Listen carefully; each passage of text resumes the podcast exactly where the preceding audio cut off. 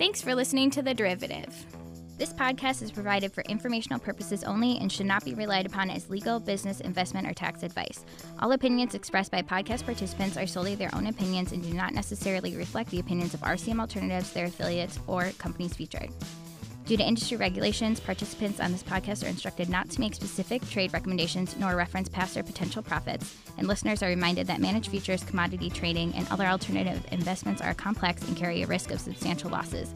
As such, they are not suitable for all investors.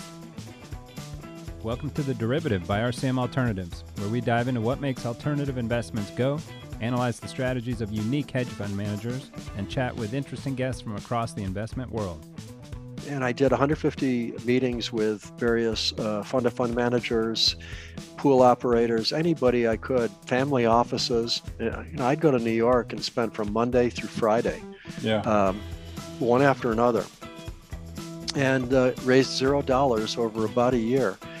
And that was one of the reasons why, I, and I, I'd be going into these fund of fund guys and saying, you know, you're all stock oriented. If you blend in some of this fund, you actually improve your return to risk ratios.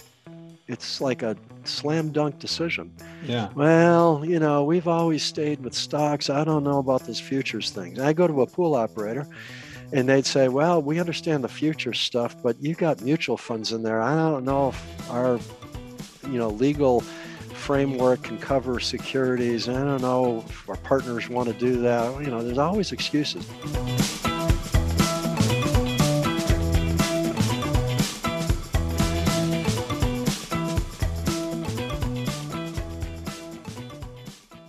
Enjoy the ride. That sounds like a Harley Davidson motto to me, the Davidson part especially, but it's a philosophy that can be applied to anything from playing golf, drinking wine, and of course, riding a nice long trend in the market. Uh, so today's guest does all three of those things, using his favorite enjoy the ride motto to guide his day to day. He's a legendary trader, quote unquote, per Michael Covel's latest book, having taught himself the ropes for launching CTA TrendStat.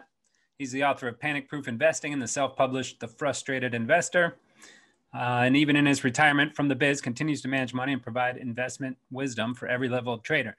So, without further ado, we'll welcome Tom Basso to the room. Thanks for joining hey. us. Uh, good to meet you, Jeff. All right, you too. Um, and so we were just chatting. That's your virtual background of your lovely Scottsdale view off your deck. Yeah, if I wake up early enough in the morning, being retired and all, that's what I see. That's the morning sunrise uh, from my back deck in Scottsdale. Got another home up in the mountains that has an equally beautiful view out its back deck, but uh, don't have that one handy. My uh, wife's uncle has a place up in Desert Mountain that I've been to a few times. Uh, the, it's just 15 minutes from here. Yeah, and you get the sunset and the infinity pool, and yeah, that's good living. Yeah. Um, and those, you're a big golfer. You ever play any of those courses? Aren't there like six Nicklaus courses there or something? Uh, they're up to seven now. Seven. Come on. Yep. They added a seventh. They can you can play one every day of the week now. Woo. And they're all Nicklaus? Uh, they are. Awesome. Um, where do you usually play? I'm usually Pinnacle Peak Country Club in the uh, valley, and then I'm up at uh, Chaparral Pines in the mountains in Payson, Arizona, at about 5,000 feet. And uh, both are beautiful courses, and uh, I'm pretty much in heaven uh, year round. And is it like target golf out there in the desert? You gotta no, uh, Pinnacle Peak is one of about three or four courses in the metropolitan area that went with the old style parkland setting using eucalyptus trees like Rancho Santa Fe did out in uh, San Diego area. Yeah. So you have tree lined fairways, you have dog legs left and right where you have to work the ball. It's highly technical, uh, a lot of fun golf for me. Uh, desert golf, where you're hitting the target, you could bend it right to left, left to right, you're up in the airspace over top of the cactus. There's nothing in the way. But when you get a 50, 60, 70 foot eucalyptus tree that you got to go around, you got to, you got to golf your ball. You got to pay attention. Uh, yep. What's your, what's your handicap? Uh, right now I'm about a 10. 10. There you go. Yep. It's pretty good. You shot your age yet? Oh no. You're not old I'm, enough yet. I'm only 68. I've, well, got, right. I've got a, I've got to probably make it another 15 years or so, and I might get there. Right. You either got to be really good or really old, right? and I'm I'm not really good, and I'm not really old. They'll, they'll somewhere they'll cross. That's the, yeah, uh, exactly. It hasn't happened yet. The golden cross of uh, of golf. Yeah. And then what? What you have those little? uh I've been out there a few times, and there's those little pig things that run around. What are those things called? The uh, javelinas. Javelinas. That's right. Yeah, a pod of javelina can be very dangerous when uh, a papa or mama is protecting the little ones. Uh, papa particularly has some big husks that come out, and you do not want to mess with a papa javelina that's uh, mad at you. So no, I don't want to mess I, with a Papa Javelina that's not mad at me. We we just uh, just had a, a, lady friend of ours that was out walking uh, at night and ran into a pod of Javelina, and uh, they charged her, and she went to the hospital. Uh oh. Yeah, it can get bad. I think they should have come up with something better than a pod, right? Well, Dolphins I don't know. I think that's it should be like a, a habit of Javelina or something. Whatever. The, I don't get to name these things. uh, do they eat those things out there or anything? Uh, people have tried, and um, it's, it's like a wild I boar, guess, right? It's like a little mini boar. Yeah, apparently they have a very awkward taste that is nearly impossible to get away from, and uh, I know some people have really tried hard because they are, uh, to some extent, a nuisance in places. And I don't know that anybody's ever figured out how to cook them, no matter what. I mean, soaking them, brining them, whatever. I and I'm not sure if they don't maybe have parasites too. and then you got to deal I'll with those, away. and you make sure. Yeah, it's probably not a good idea. The, I, I, go to Safeway and pick up my uh, pork chops or something. It's a lot easier. um, and on top of all the golf and javelina stuff, you're um, a winemaker now, right? Yeah, I, I make uh, usually Italian reds and I usually have the juice shipped into my uh, Payson, Arizona house up in the mountains. And uh, I work with about 30 bottle carboys that I can lift myself uh, on a workbench that I built into uh, the earth and cellar that I do it all in. So the temperature is always about 60 degrees. And I can do fermentation, and I have a second carboy that I can transfer the clear juice to and take away the dregs and filtering and doing all the stuff that you got to do to go through the process. And then finally bottling, I have some equipment to bottle it. And I screw top everything. I think that's the most reliable way. Uh, uh corks are a bad idea. I don't know why. I guess it's tradition, yeah. but I pr- far prefer screw tops uh, from a reliability standpoint. And they the were running is, out of cork for a little bit there, right? Well, it's like environmentally more makes more sense to me environmentally. It doesn't make more sense for the economy of Portugal because yeah. their workers really need the jobs to cut the cork. But um, yeah, I corks have air pockets through them, and sometimes bacteria can get through them, and um, it can spoil the wine. I've had six or seven bottles of wine over time uh, one at home and about six of them out at restaurants that were corked and completely bad bottles. You could tell they were they just smelled bad. I mean, they were terrible. Uh, I've, I've never had a screw top ever. And so you get this the juice as you called it gets shipped in from Italy. Uh, Italy or uh, Italian grapes grown in California. Either way, okay. it depends uh, which one. I've I've been making a lot of um, Amarone uh, lately. And that's a very expensive juice to get a hold of because they have to dehydrate the grapes down to concentrate the juices. So it's quite the process. And if I can get the juice, it's I don't have to go through that extensive process. And then all I got to do is make the wine, and it's completely yummy and um, uh, you know reasonably easy. I can probably do a whole batch of wine in about six to eight weeks. All and, right. You know, start to finish. And what is bottle. what is the juice cost? How, how do you buy that? Well, if, it, if you work out a, work it out on a price per bottle basis, uh, for 30 bottles starting point, which gets down to about 28 finished bottles because you lose a couple in the process, uh, I'm down to about $10 a bottle for Amarone. And normally Amarone, if you go out to a liquor store, would cost you 60 $70 a bottle. All right. Nice. So you got a little trade baked in there. I you it all it all disappears from my own cellar either through gifts. When i'm going over to somebody's house i'd rather build, uh, bring them a nice bottle of my homemade amarone than go out to a store and buy something that i am either okay with or not too sure of or whatever. I, I know the quality of my own wine so. Right but that's and, like and, a little $40 bonus that you got yourself yeah, and it's uh, people enjoy the fact that you know we've got my wife's picture on it, and I call it Brenda's Amarone, and we tell a little story about Brenda and I make it humorous and it's it's kind of fun. Did you see the uh, who is it? The uh, long-term capital management guys have a, a wine brand now, like Convexity or something. It's called. wow, that's bold. yeah, exactly. I think I'll find it for you, but it's like a big yeah. It the label is like making fun of themselves.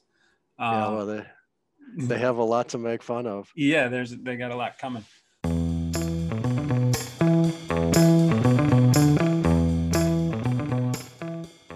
You're an engineer by trade, right? Before chemical trader. Yeah. Was that chemical. a chemical engineer? So is this yep. winemaking back to your roots there? You know, there's a lot of chemical engineering in my life, even in the money management, because chemical engineering to me is uh, think of a process. You're bringing something in, like raw materials, to a chemical process. And then a chemical engineer would go through the heat exchangers and the distillation columns and the reactors and the pumps and the, everything to create a different product given those raw materials. Then you would ship that out to the world to other chemical factories by pipeline, by rail car, by truck, by whatever, or use What's it inside. Classic examples like making plastics. Yeah, uh, you, are shipping in oil, you're distilling it down to the uh, byproducts. You're taking some of the stuff like uh, the uh, hexane or something, and you're you're moving it through pipes over into another reaction, at part of the the process where you're uh, um, making an intermediate chemical or something and you're yeah. shipping it out in a rail car. So it's stuff in, process it, stuff out. Well, what's money management? Yeah. We got stuff downlinks in. coming in, satellites, we got internet, we got all this data comes in. We have computers that process it and try to decide do we take action or do we just sit on our duff uh, and do nothing? And then we have orders that come out of that thought process, either once a day, once throughout, or uh, many times throughout the day if you're day trading, once a week, whatever your trading process is, the orders come out and outflow from your operation to outside in the world. So it's the same kind of thing. And with chemical engineering, you're always trying to optimize that environment and make your process more efficient. And Trendstat Capital Management, which was my firm back in the day uh, until I retired in 2003, was literally that. I mean, we we had 40 computers and 10 people. Four of us were computer jocks.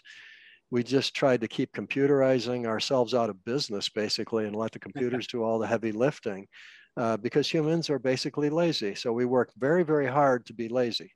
Yeah. And uh, it, but it's just the same thing. You know, bring in the data, process it, ship out orders. kind of the same was, thing as chemical engineering. My uh, good grades in school stopped at the chemistry uh, classes. I didn't I, I didn't like all those graphics and everything. I um, got a perfect score uh, or nearly perfect score. I missed by three uh, on my my chemistry regents. I got a 97 out of 100, and I went back to the teacher and argued. New York Board of Regents is wrong, and here's why. And I said that's how much I knew chemistry. I, was, I had this I was, whole debate with my daughter the other day. She's doing a project on Alaska, and her, in her thing it said William Seward purchased Alaska. I'm like, well, and and she said, and he then he uh, the U.S. government paid him back. I'm like, uh, I don't think that's correct. She's like, no, that's what the teachers said. And I'm like, well, sometimes the teachers are wrong. She's like, teachers mm-hmm. aren't wrong. I'm like, no, they are. You got to learn how to question authority. Like Seward mm-hmm. bought it on behalf of the United States. He didn't exactly. buy it himself and then gift it to the United States. That was a lot of money back then. Yep, that's what I remember. Um, so moving on, Covel says on his title of his new book, how do you feel about having a whole book written about you? Yeah, it's different. I, uh, you know, I have in a very perverse retirement, uh, went from basically not even trading for about a year and a half. And my, uh, well, my wife Brenda actually got me back into trading because I was enjoying retirement and I'm not doing anything. I was just relaxing. I traded all my life and it's just nice to have a break. And uh, she came to me with her portfolio and sheepishly said, you know, I know that you know a lot about money management and I know we're getting married and you probably should take a look at this because I know that you're probably going to end up having to advise me on it or manage it or whatever. And so it was about 20 minutes of disclaimers before she handed it over. And I looked at it and I said, you know, for somebody at your level in the public that has zero time, zero knowledge, you did a darn good job. Yeah. Congratulations. But then I took it over, and and because I was starting to manage her portfolio, I thought, well, I might as well manage mine too at the same time. I'll just do some of the similar things. It won't take me extra time too much.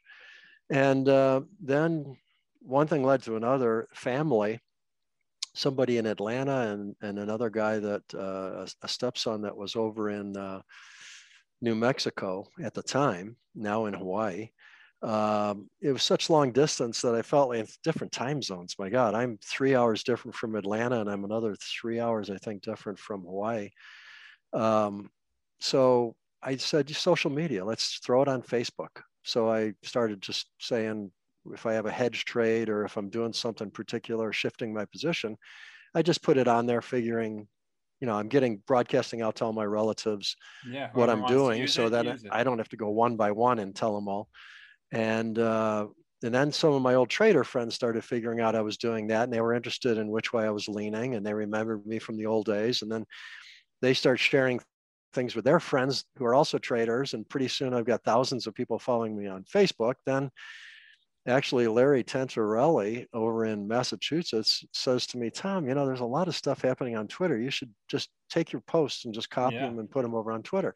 Now I've got 27,000 Twitter followers. and then MeWe just came around in Parler, and I've got like hundreds of uh, MeWe followers now. And I've got a whole bunch of LinkedIn followers, and I hardly ever am on LinkedIn, but people keep asking to link to me. So um, my life has gone from being, you know, basically retiring and being somewhat at that point obscure to being this, uh, having books coming out on me and having a lot of interviews I do and I enjoy them. I mean, this is my favorite topic of my life, really. I, I love trading and I love helping people. And uh, and we don't always just talk about trading; we talk about wine and other things. So exactly. it's always fun. I have fun, fun, with part. these interviews, but uh, it, it it has been. Um, let's see, I've been retired uh, 2003, about 18 years now, Ooh. and um, I've got videos I've done. I've done webinars. I do a lot of interviews. I, I write research reports if they amuse me at the time, if I have the time to do it, and I find a topic that I think is interesting and helpful to people. And I, I run enjoytheride.world, which is my website that I put together uh, after having wine in Malaga, Spain with my wife one day.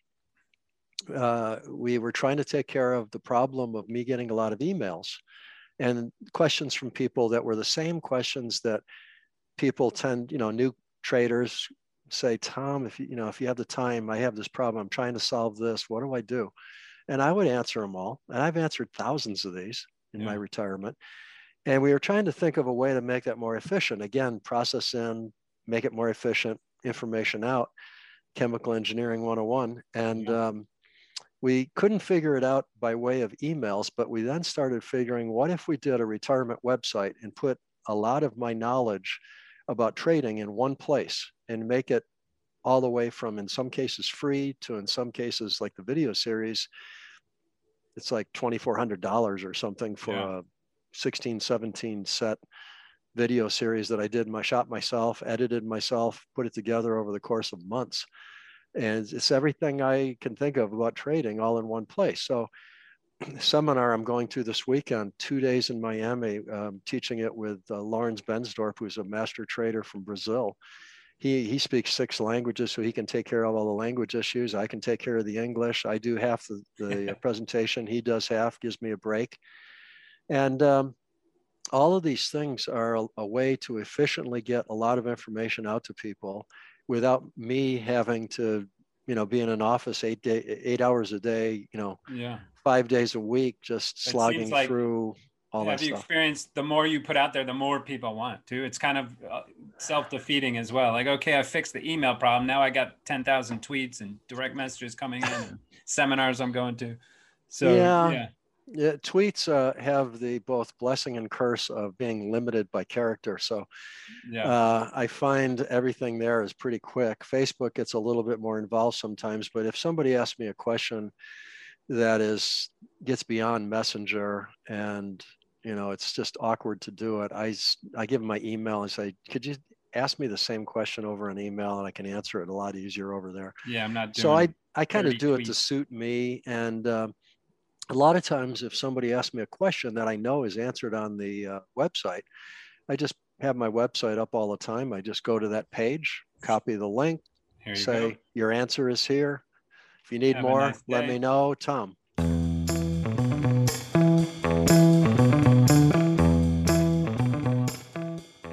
So take me way back, even before Trendstat, Okay. of how you got started, um, how you became known as this legendary trader, kind of before um, all that other stuff. So take us back. Right. how, did, Well- how did it all get started?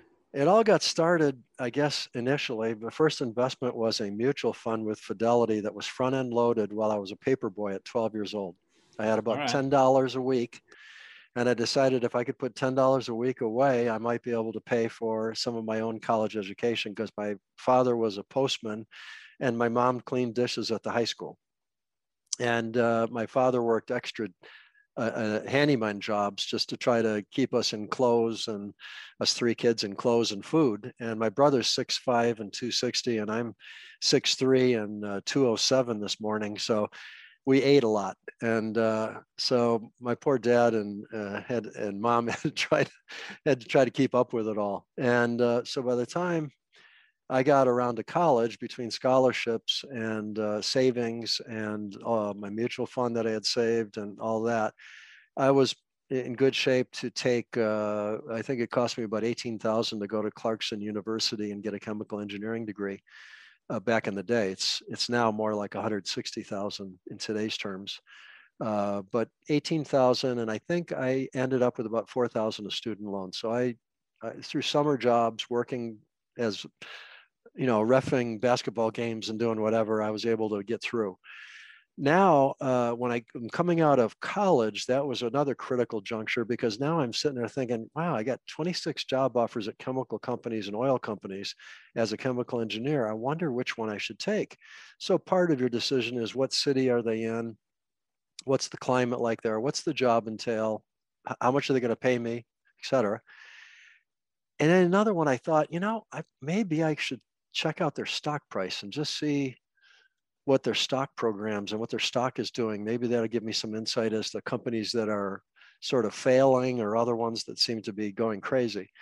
So I started plotting like 26 different companies' uh, stock price, and I didn't know how to do that. So I got a book on point and figure charting, read it, started a point and figure chart back in those days. This is pre-computers now. You know, I mean, right, you're I doing paid this on graph paper or something? Graph paper. Yep, little little tiny square boxes. X's, O's, point and Yeah. figure, all by hand, and did that for about a year or so. And And tell people what a point and figure chart is. I don't know if our listeners know exactly what that is. Uh, yeah, if you go on some of the broker platforms, they might have that as one of the indicators, but it goes back to old school floor charting where there's zero computers, not even calculators. And if you're on the floor of the New York Stock Exchange, you had to have a little piece of uh, postcard that you can put in your pocket, and you had to have a pencil or a pen, and you had to be able to track how prices went up, which are X's, and prices went down are O's, and they go up again, and it's X's and O's, and you get to see where the chart patterns are, and are the prices every time you have an X, does the X make it higher than the previous row of X's, and Yeah. therefore you're sort of in an uptrend, or does the O's exceed to the downside the previous row of uh, or column of O's, and therefore you're on the downside and you're in a bear market or a bear move. And that's the way these guys could easily keep track of which way was the market drifting at any point in time, and they could do it with zero computers and very quickly. So there's no time axis uh, on a point and figure chart. It's just X is up, and then when it decides to turn around, go the other way, you start doing zeros or O's. Yeah, but at And, each uh, price level, right? Yeah, at the different price levels. Yeah. So as the price hits that level, you just put another row, or if going down some farther, you put another row, and you just keep doing it. And uh, that's how I started out. And then I graduated into bar charting, and uh, in 1980, was thrilled to buy my first IBM PC with all of something like, uh, was it four K bytes of RAM? Yeah. or something ridiculous. My phone has like hundreds or thousands of times the capacity of my first Yep. computer. And uh, a couple years later, I bought an IBM AT. The rest is history. I just kept programming things, growing. I hired computer programmers. I started out with just uh, basically a secretary and myself and some computers. And then, you know, by the time we hit the peak, we were 600 million and trading. We had clients all over the world. Uh, I traded money for Merrill Lynch and Chase and Bank of Montreal and Royal Bank of Canada and all sorts of. So, did you ever take one of those chemical engineering jobs, or no? You went straight. Oh to... yeah, no, I did take a chemical engineering job for about uh, stayed there for about five years at Monsanto, right? Yeah, exactly. Yeah. And then I moved over into marketing research for about two and a half years, and then I became a strategic planning analyst in the chemical industry, which is basically picking apart your competitors and trying to figure out based on aerial photographs or effluent streams that are filed with the EPA, uh, back calculating using my chemical engineering experience, roughly what their capacity might be. In other words, if you know they're emitting this amount of effluent, then you can back calculate by the process they're using in the typical impurity streams. You can take a guess at how much is their capacity because they're your competitor and you're trying to figure out what percent market share do you have, what percent do they have, you're doing a lot of chemical engineering on your competitors and on the marketplace on your customers try to figure out the best way to get your product out there at the maximum possible price and yeah.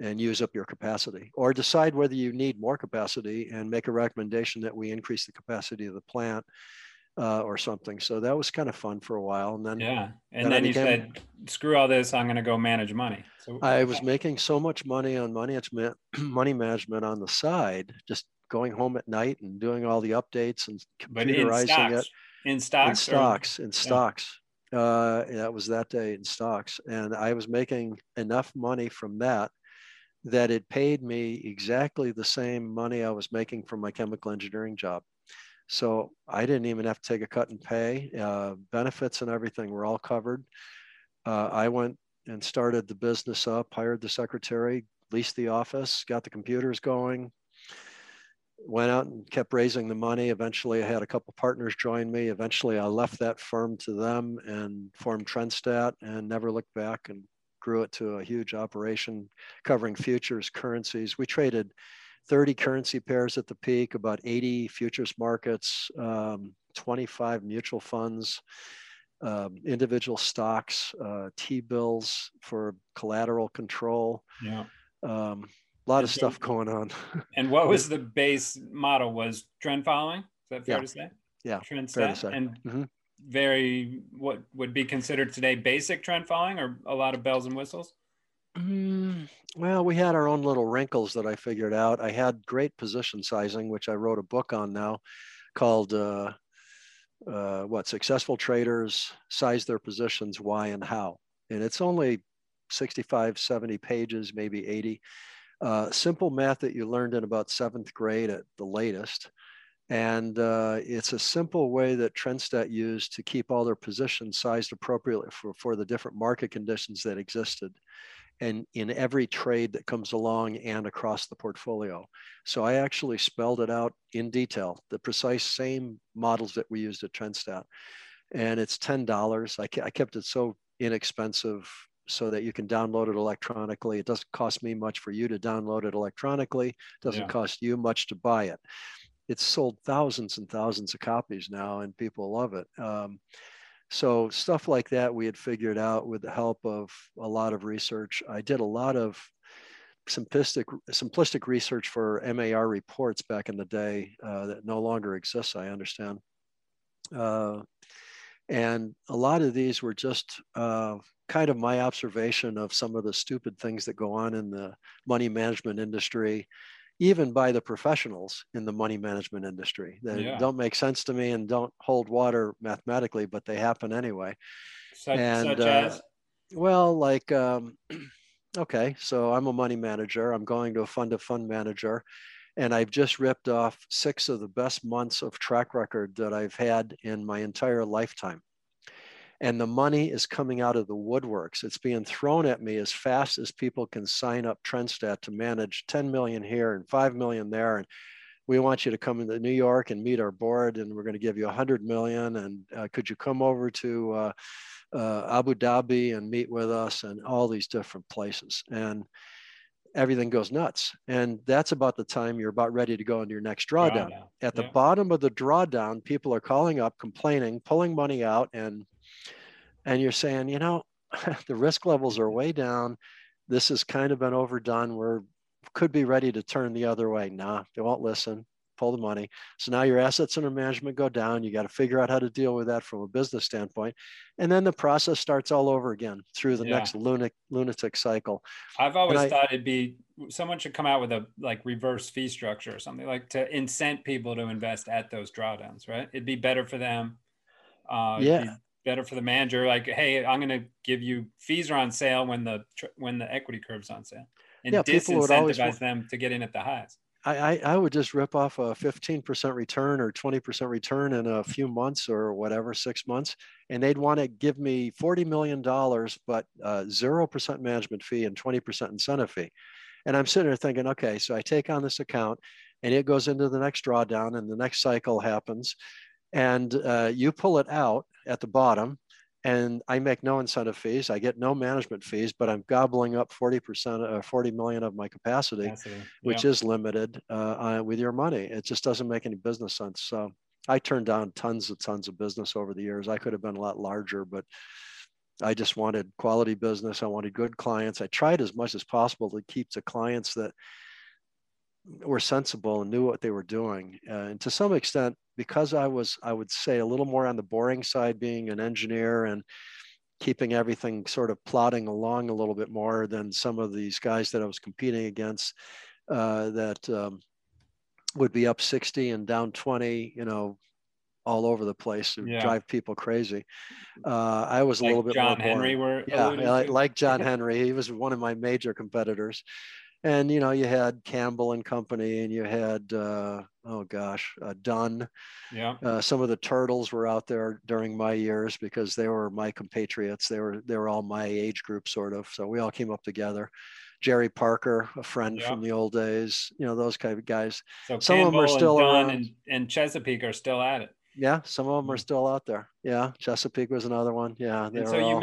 you mentioned the mutual funds. What were you doing in the mutual funds? That you were trend following. I, I was timing. Yeah, I was timing mutual funds back when uh, mutual fund timing was starting to get a bad name, and mutual funds were complaining about us timers, you know, moving money too quickly in and out, and it was upping their costs, and they had to adjust their position sizes, and they didn't like that. And but they're only pricing at end of day, so this was purely end of day strategy. End of day. What, what, did you have some component where you were trying to get in at a better nav or something? No, and end of day only. Nowadays, of course, you do that mutual fund timing in ETFs. Yeah, yeah. yeah. And that's what I do. I actually trade a I think a 23 ETF portfolio of all sorts of different sectors.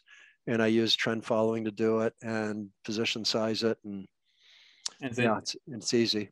And at the, were you always on in the TrendStat portfolio or would you get stopped out or would it reverse long short? No, I didn't go short uh, and I don't now either. Uh, I TrendStat never went short. Oh, I went short in the futures area, but in the, in the in the mutual funds, yeah, yeah, um, yeah no. you couldn't go short, and even ETFs you could go short, but I choose not to. Yeah, I'm talking. So back to TrendStat and the overall portfolio. So you had all these currency pairs. You eventually moved into futures. So we're talking no, like a, I started with futures, moved into currencies. Okay, into spot currencies. Yeah. Um, yeah. and that you're trend following those. That took that, a year to make that transition, by the way. I mean, I was well known as a future trader. We were already up in like the 100 million range and a very viable CTA making tons of money. And I decided to go into currencies and FX is so different on the programming. It took us a good year to work out all the bugs. It was quite the learning curve.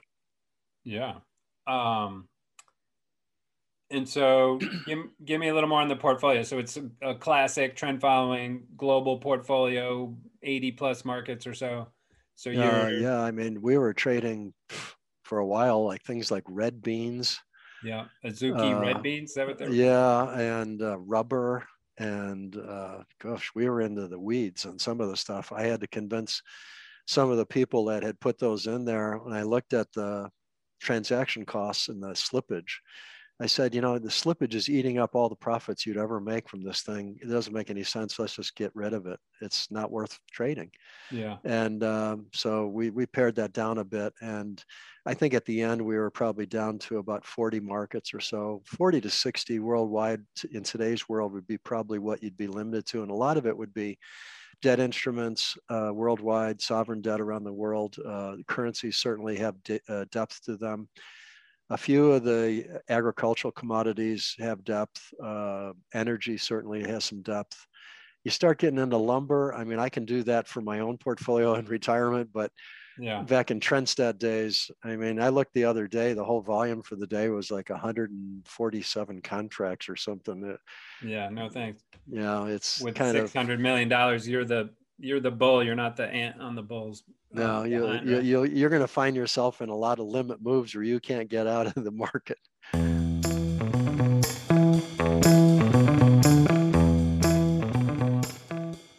So somewhere along the way there, you got approached by Jack Schwager, and you went into the yeah, New Market Wizards the, book. The Jack Schwager story was interesting because he really didn't want to interview me initially, but Tharp and some other people kept saying, you know, Basso's got some interesting stuff. He he he's kind of this guy that approaches things analytically and he keeps everything smooth and he's a little boring, but he's very interesting on the mental side of trading and he's figured out a lot of things. You ought to interview him, it'd be interesting. So Tharp puts together a seminar up in New Jersey, and I get invited as a guest speaker. And Jack happens to be offered a free deal to come and just sit there and listen. And by uh, lunch the last day, he comes rushing over to me at break and says, "Tom, what are you doing for lunch? Let's. I'd like to interview you. I'm, I got a next book coming out, and and uh, so we decided to go to lunch, and we do the lunch. He we're running out of time. And I said, Jack, I got to get back. I'm the guest speaker this afternoon. I got to be there.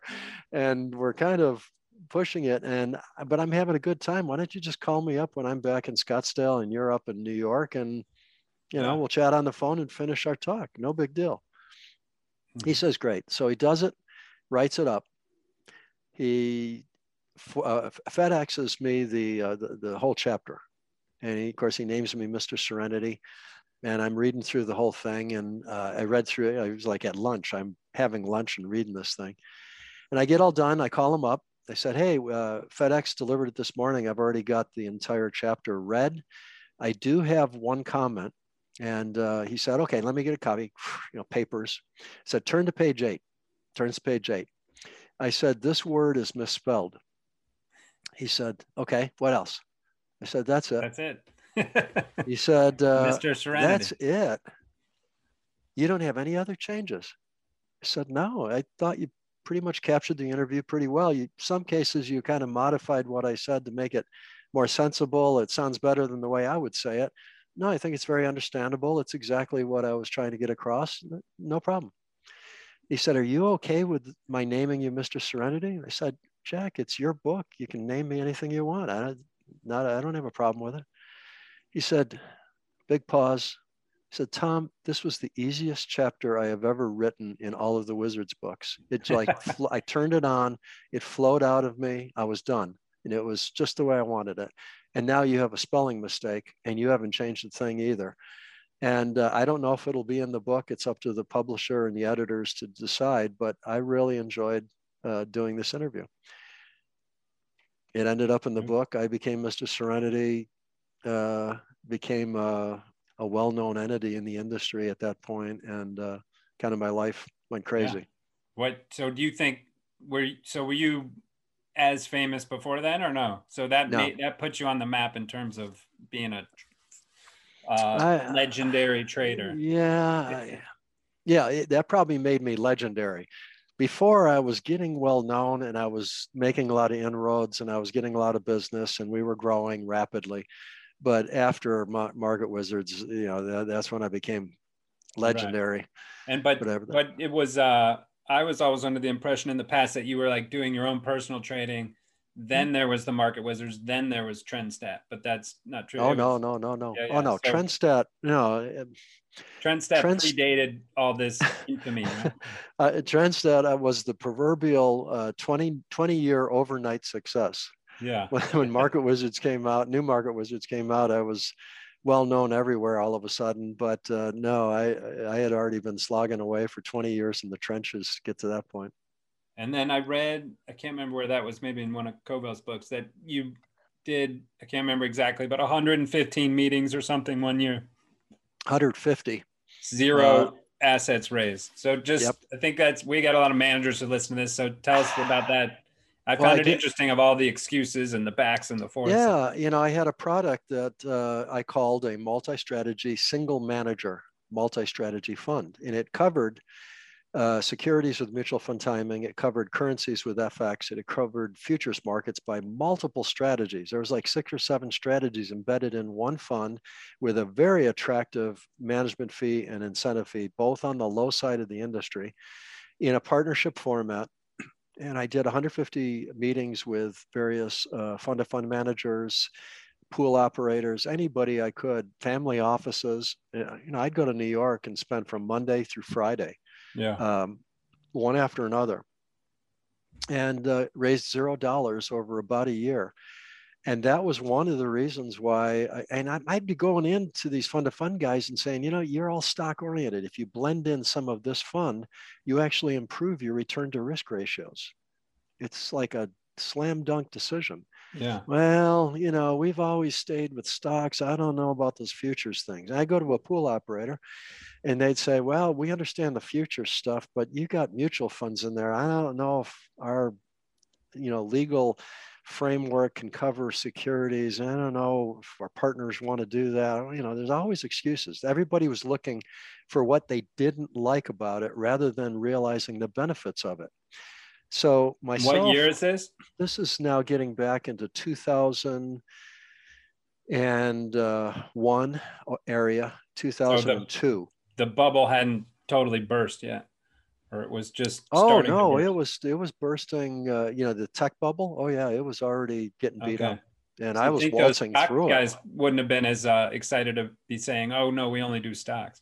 No, I mean these guys had just gotten beat up, and I showed them where they wouldn't have gotten beat up if they had done something more sensible.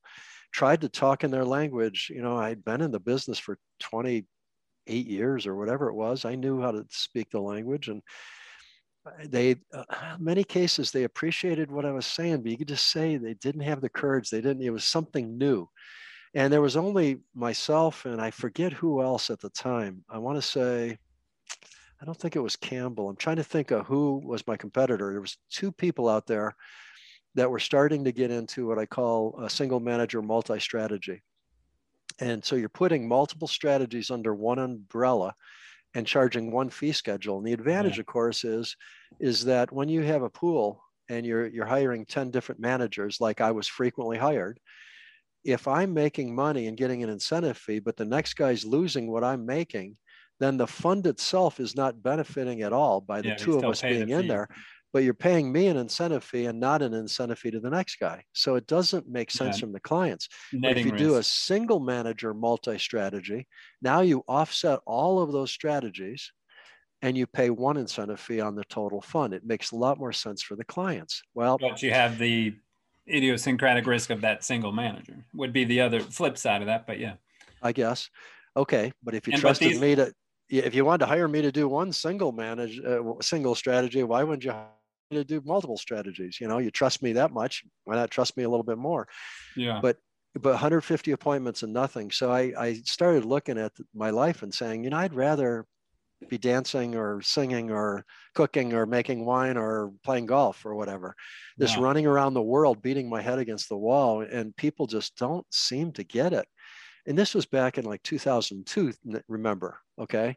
So now there's two of us kind of competing and neither one of us is you know doing very much trying to pull anything together. And uh, so i go away from the industry and retire and uh, and uh, have a smile on my face most days. And lo and behold eric crittenden about yeah. three years ago calls me out of the blue and he and i have known each other for a couple decades. He's here in scottsdale so am i. He says tom you know, I, I don't know if you know this, but I'm I'm out of my old firm and I would love to have lunch with you. I've been kicking around a few things. So he sits there and lays out this whole thing uh, about uh, how he, he's thinking of doing an alternative management fund that can do securities and futures and blend them together. Single manager, multi strategy, yeah. same thing as Trendstat. And he wants to put it inside of a mutual fund, which is so much more sellable than a partnership is. Uh, Investment Company Act of 40. Oh my God. I said, Eric, do you know how much that's going to cost? He says, Yeah, I do. Yeah. It's going to be four hundred to five hundred thousand dollars probably in legal expenses. And I said, Then you realize you're going to have to have a team of people. He says, Yeah, I think I, I have an idea who I could get. And then he starts uh, laying out the strategy to me, and I'm blown away. It is brilliant. It is simple. I love it. Uh, it has aspects of trend following. It deals very well with large capacity. He can easily manage several billion without yeah. any issues at all. He lays that all out at lunch. The lunch was like four hours long. Blown away. I my adrenaline was flowing. I, I was so sky high. You Said we got to get together. Yeah. Well, we we got to get no, not at that point. I wasn't. I was still retired. So he starts uh, saying, "Well, let's get together again. You know, I'm going to think about it some more, and, let, and you think about it too. Let's let's get together in a couple of months. So another three months goes by, we get another three hour lunch and we talk about it. And now he's got people identified. He's got a little bit more structure to what he thinks he's going to need to pull it off. And I tweaked it a little bit and I said, you know, Eric, from my standpoint, I think you're being too conservative. I think you this and that, and we hem and haw. And I gave him my grandfatherly advice at that point because I'm getting into my late 60s and he's still a little younger than I am. And uh, he writes that all up and he comes back to me and says, Tom, I'm ready to go. I, uh, I think I've got all the pieces of the puzzle together. I've got my software uh, under development. I got the people doing the software. I've taken programming myself. I know what markets I'm going to trade. I've done a lot of simulations. I think I'm ready to go. And I said, So, how much you got to raise? And he told me the number. I made a few phone calls, and inside of uh, I think it was five days, had all of the capital raised for the management company. Within go. about six, seven months, they uh, put together the legal on it, uh, which was extensive. It was very expensive. These are lawyers that are going to charge you three, four hundred dollars an hour. I mean, it is insanely expensive because not very many, not very many people really understand this stuff.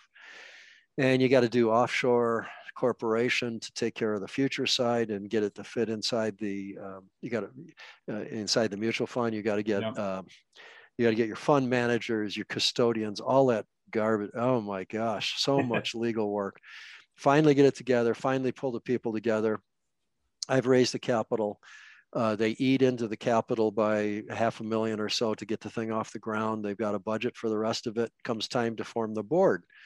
Well, I'm on the board. A guy named TK Kallenbach's on the board, and Eric's on the board. There's three people. Uh, Eric and I are pretty darn knowledgeable of investments, you could say. Yeah. And uh, TK uh, is run the highest level. He's on the board of uh, Cathay Pacific. I mean, he's oh, at wow. the highest level of boards out there in the world in the airline industry, but That's very good with corporate structure. Have been on the past year. uh, of, no, not really. A lot no, of red we, numbers. No, uh, it turns out. No. Cathay Pacific. oh yeah, yeah, yeah, yeah. Oh yeah. Yeah, oh, with the pandemic and airlines going. well, down. and Hong Kong is their headquarters. Yeah, so there's a lot, mm, lot even more there. interesting. Uh, so we have a blast at our board meetings. We're we're so work so well together, and uh, management team is so talented, and uh, they're above 50 million now, and we're gonna we're trying to get together a happy hour to celebrate going over 50 million. But uh, they're they're beating their expectations on both performance of the fund, uh, the risk uh, versus their sector. Uh, we're we're beating our marketing goals in terms of assets under management. And so everything's cruising pod, along. We've done a pod with Eric. We'll put it in the show notes. But yeah. do you think so? When you were doing your multi-strat and timing the mutual funds, you didn't have kind of an always long equities component, though, right? So no, which, I would, and Eric does. Right. So do you think the industry had to like you were ahead of your time even a little bit? The industry had to come along in order for this product to even exist, right? I feel I back in the back in the day, everyone wanted to do it them. Oh no, I've, I've got the equity piece. I'll find the alternatives piece. I'll put them together. Yeah, standpoint is and maybe to now because we're we've gotten Twitterized and we want everything done for us, millennials like no, this they do it. They do it for you. They put it together for you. Just send your money over there, and exactly it'll right. automatically rebalance. Right? There's a lot of good that comes out of that. ton of good and uh, and so standpoint to me uh, in my life is trendstat 2.0 I, Yeah. I feel like being the chair i guess i got because i raised all the capital that got the thing off the ground They when you're showing your age, though, they call it 2.0, not 2.0. 2.0. Yeah. 2.0 okay whatever but it's it's basically single manager multi-strategy fund which in this case you don't have to beat your hell your, your head against the wall for 150 appointments and get zero capital people are uh, basically signing up for the fund as fast as we can process it um, it's kind of nice a real real different environment for me and i'm having Yeah. a blast uh, kicking ideas around for uh, Eric and how to position himself, how to help him with things like public relations. Because Eric is, um, you know, started out like I did as an engineer, sort of nerd. He wasn't an engineer, but he Yeah. definitely admits to Was a being a nerd. nerd back in the day, and I would admit to being one too. And you kind of have to figure out how to do a logical podcast with someone and how to smile every now and again, how to tell a joke here and there, how to tell a story. And uh, I'm giving him a little bit of my fatherly advice about those types of things. I'm also talking a lot with him about strategic direction and uh, how to deal with future capacity issues and how to get ahead of problems rather than have them be, surprise you. And that And so we have a sorry, that blend solves the issue you were talking about of like, oh, we're in this drawdown. I'm going to pull my money right when I should be putting it back to work. Right. The blend concept kind of solves that issue by removing the line item. Um, and you can just, Well, look at it this way. Let's say you have 50 50, like we do at Standpoint, and 50 of it is something like 60 different futures markets, and the other 50 is a bunch of worldwide uh, stock exposure, long. yep. Okay, so let's say you go through a beat yourself up bear market, and the 50% that was stocks is now only 40%, making, of course, the futures part of it now 60%. Well, then what you're going to do is take uh, 10% out of the futures and you're going to move it over to the 40% of stocks. And in the middle, at the end of this drawdown that you're going through in stocks, you're going to be putting money into the stock portfolio to catch the next upswing. Yeah. There's been, I don't The exact seen the, uh, opposite of what clients do typically do. So you're fighting the client psychology and the the types of things that is bad investing that I did all my research papers on. Standpoint internally is actually taking care of the problem for you. Right. It's It's, beautiful. like solving I a love it. market problem and a behavioral problem. And the behavioral problems have become much more uh, front of top of mind, right? Recently, and You know, I've done a lot of and research being written on that. a lot of the questions that I get from Michael Covel and even you and others out there get into the psychological side of investing. And uh, I fond of remembering one thing that Van Tharp, who's a famous uh, psychologist in the industry, uh, talked about. He said, "What's more important, your buy-sell decision, or your position sizing, or your mental side of your trading?" And you know, you get a lot of different comments you know and some people say well position sizing i heard is pretty important but you know you got to know where you're going to buy or sell or you know Yeah, and a pure quant would answer that the buy and sell signals every time. exactly right and not surprisingly i did three webinars. Just decided for the hell of it. Saturday morning each one my wife ran the show and i was the obviously the speaker. Did one on trend following uh, buy sell signals. I did one on position sizing and i did one on the mental side of trading. The buy sell decision one we had over a hundred people signed up for it and i had to expand my zoom capacity to handle it. The position sizing i was down to about 45 and when i did the mental side we were down to 20 now i put them together into a library on enjoytheride.world website and people can buy the recorded version of it and whatever. There's still the largest cells are the buy sell engine and that's the least important if you as tharp would say if you as a trader in your own mind don't believe in what you're doing or you get scared or you get euphoric or whatever, you are going to jump in and screw up those other two things because you have the ultimate power as the trader. The other two things are just, you know, they flow out of you or they're just details. But the mental side's the most important. And of course, he's mental side psychologist, so he would say yeah. that. But I truly believe right. it. I mean, I've seen so many guys just override. yeah, but as a systematic right? You'd be like, well, it doesn't matter my mental state because it's all systematic, it's all computerized, right? So no, why do I need wait. to have a good mental state? Oh, say I come down to, you know, we had, we opened up uh, down, was it 500 on the Dow or yesterday it was down 500 Dow, I forget. Uh, you get scared, you got everything systematic and then uh, your, your strategy goes in and says you got to be buying and you look at what happened and you go, I don't know if I can buy. we're down 500 today. So you, as the systematic trader, have the ultimate ability to turn the computer off, or yeah. not do the trade, or I'll take I'll take this trade that looks more sensible, but this one I'm a little scared. I'm not going to do that. All mental.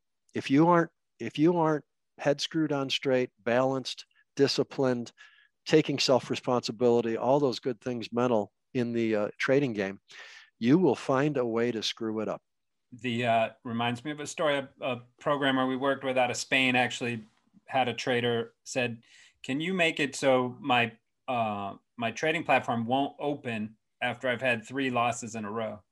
So he's like, he put a custom software on there where he wouldn't because he analyzed his trades, and after three losses in a row, he'd start chasing, and he'd he'd turn a bad day into a really bad day. Or a bad month, or a bad year. You know yeah. how many people have, out there in the retail public hire a manager. They, of course, buy him right at the top. And then they go through the next drawdown and they hate the guy. Ah, I'm getting tired of him. I'm going to fire him. I'm going to take the money and I'm going to buy Joe Schmo over here, who's just finished a really good track record. Yeah. And I'm going to get in on that one. And then he goes into his drawdown and, oh, gosh, I, I wish I knew more what I was doing. I keep losing money buying these guys. Uh, none of these guys know what they're doing. If he just stayed with the first guy, might be at all time highs. I mean, I many times was at all-time highs in my equity uh, my equity curve and i was one of my best clients. I would on drawdowns i would add more and on when i was really really uh, into higher risk structures I would get a little nervous when people were throwing money at me and I'd start peeling some money off and diversify it off into real estate or other things. Well, that's smart They're just do- from a diversifying your business risk, right? Exactly. And it's just common sense, but people don't use common sense because they're being emotional. And emotion, when emotion starts overriding what you've got going in your the mental side of your trading or investing process, bad things can happen.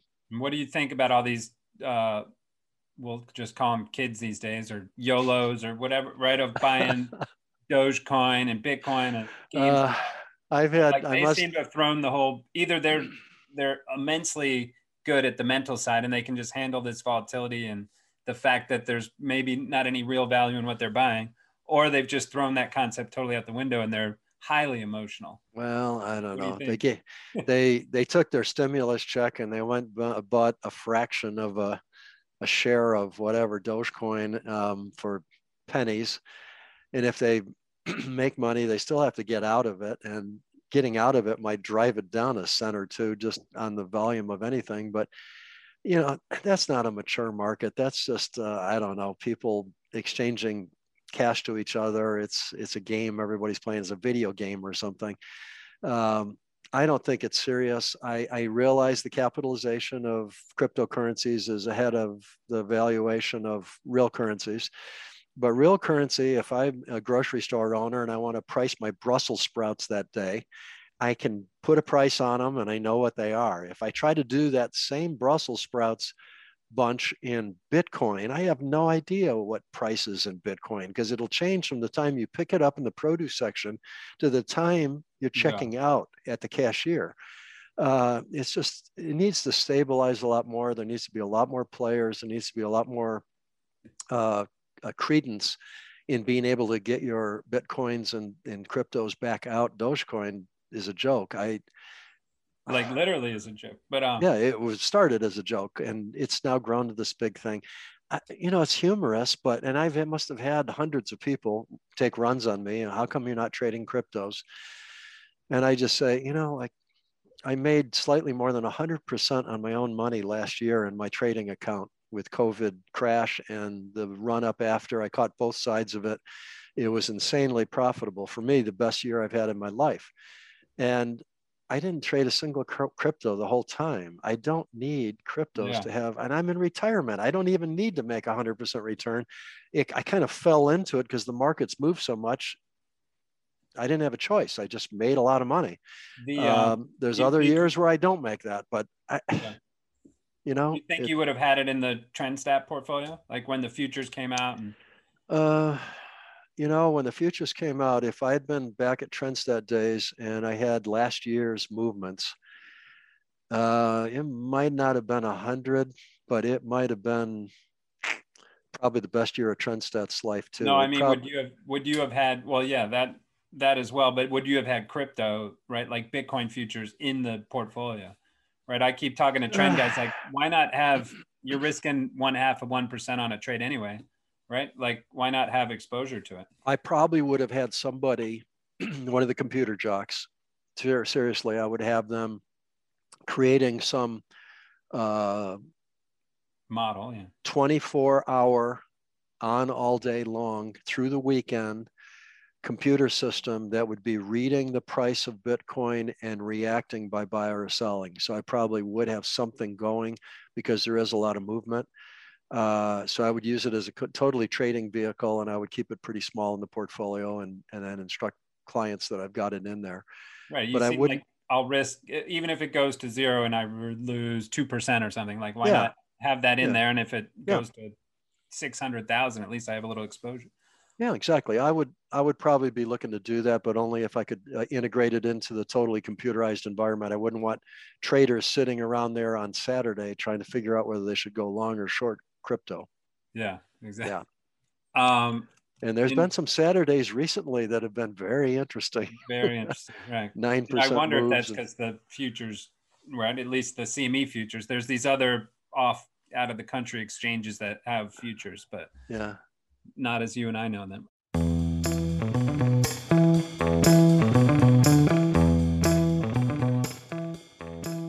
So circling all the way back to this Covel book. So what why does what's his love affair with you? What what what happened to you too? What happened to Covel was he was a uh, uh, was Ernst Weil, I believe the term is uh, podcaster, and so he's cruising along interviewing this guy and that guy and whatever, and all of a sudden somebody uh, suggests or mentions my name and he thought he thinks to himself you know this is about episode 200 i'm coming up on a big round number and uh, i've been doing this for several years and i've gotten the mechanics you know the the mic and the sound and the editing and all the stuff that goes along with doing a podcast that you would know.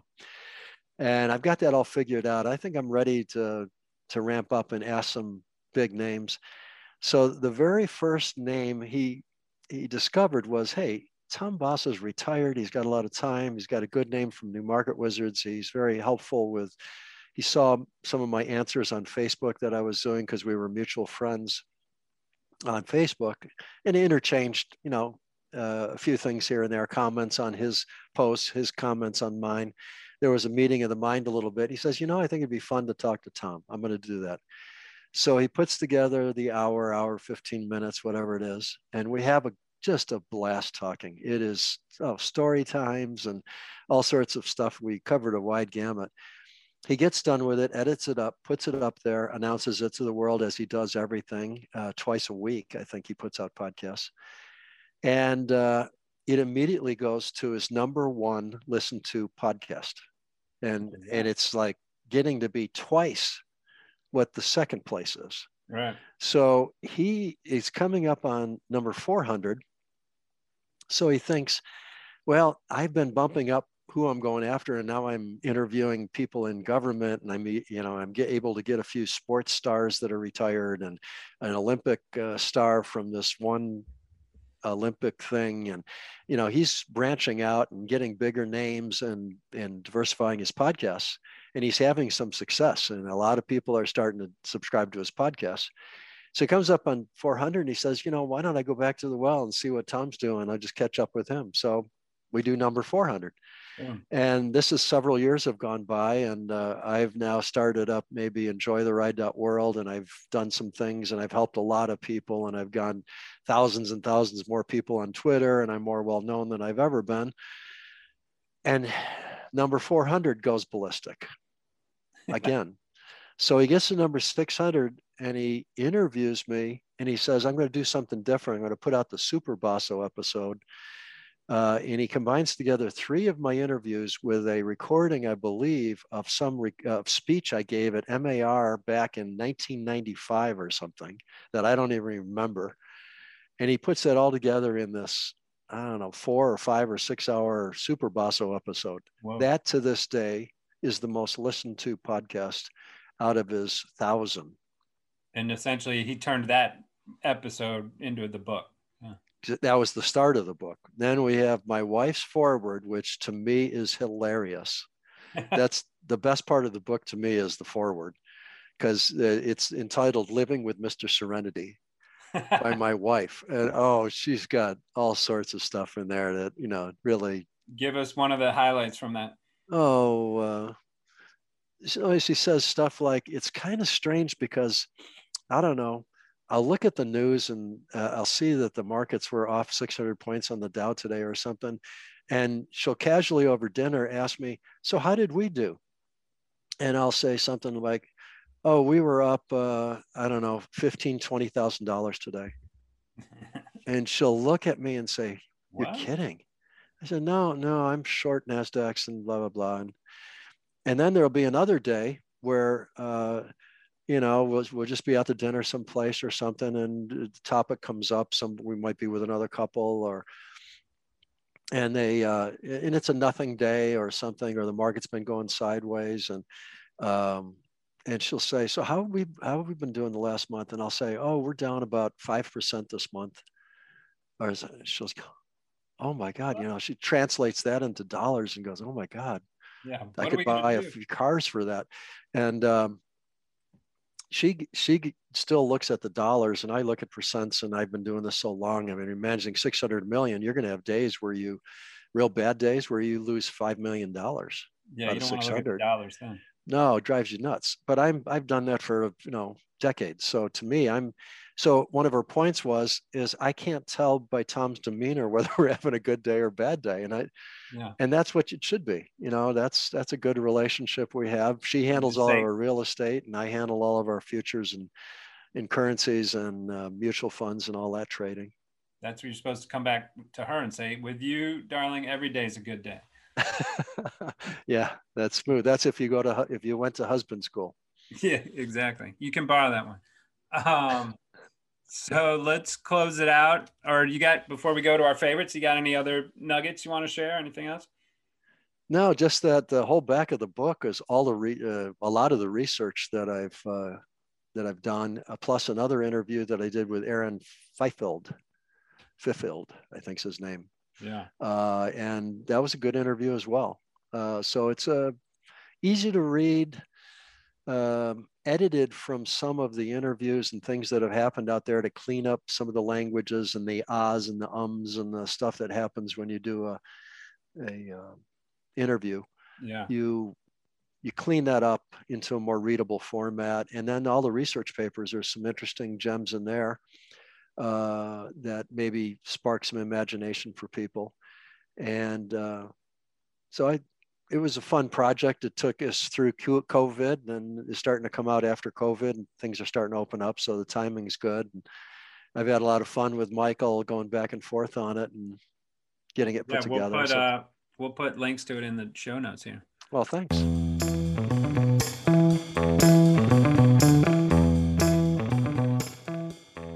So we'll close out with some quick fire questions if you're ready. i'm ready So favorite golf course outside of Arizona? pebble beach Pebble Beach. You've played it? several times, won a Several. tournament there Won a tournament there. there with go. my bride. All right. I like it. Um, favorite type of wine that's not your own and, and that's not the, Hmm. uh, Um, or maybe we'll I'd probably go with a uh, red blend uh, like um, Super Hmm. Tuscan. not a Super Tuscan so much. I, I like Super Tuscans a lot. I think I'd probably go with a California red blend or cuvee. Uh, a number of them are good. Uh, none really come to mind No, specifically. yeah, just just generally is good.